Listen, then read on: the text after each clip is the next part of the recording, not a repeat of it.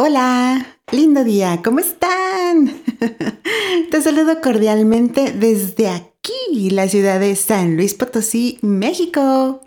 En estos días ha estado haciendo un viento espectacular y eso solo es sinónimo de que por ahí se está asomando ya la primavera. Mi nombre es Gaby García y estás escuchando Aire, el mundo de Gaby, episodio 16.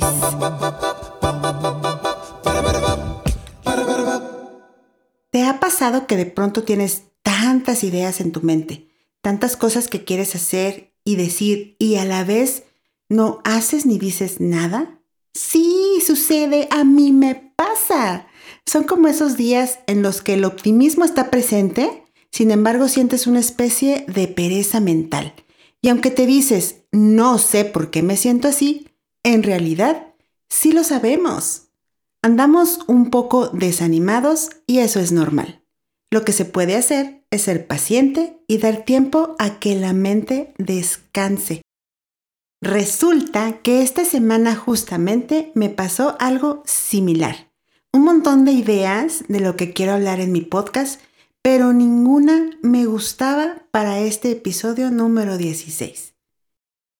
Dije, ok, ok, esperaré algunos días a ver si me siento más inspirada.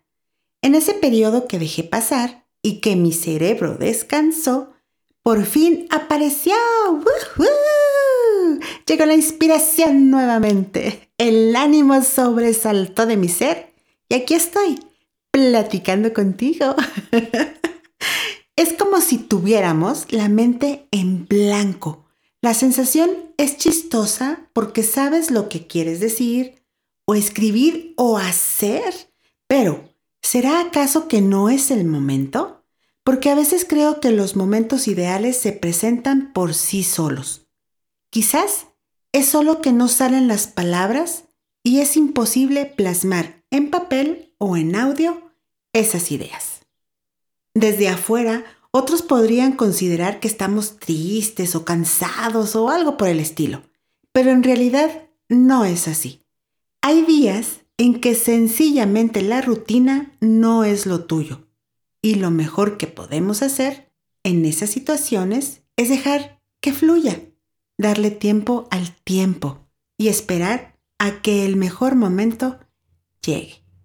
Me pasa a mí y sin duda también a ti.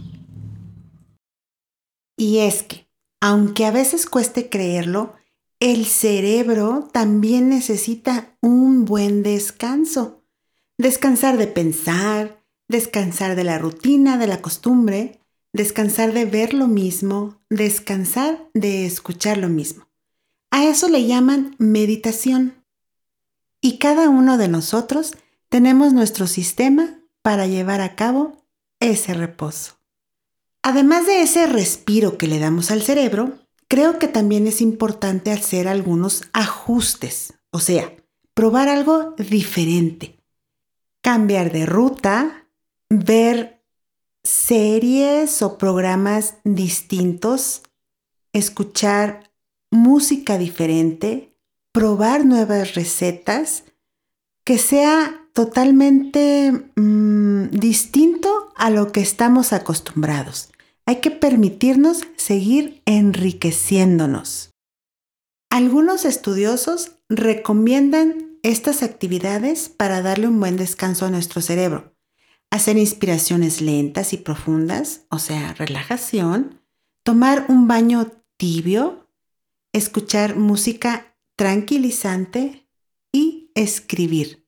Este último punto es realmente interesante porque yo lo aplico mucho y sí hace como que te relajes.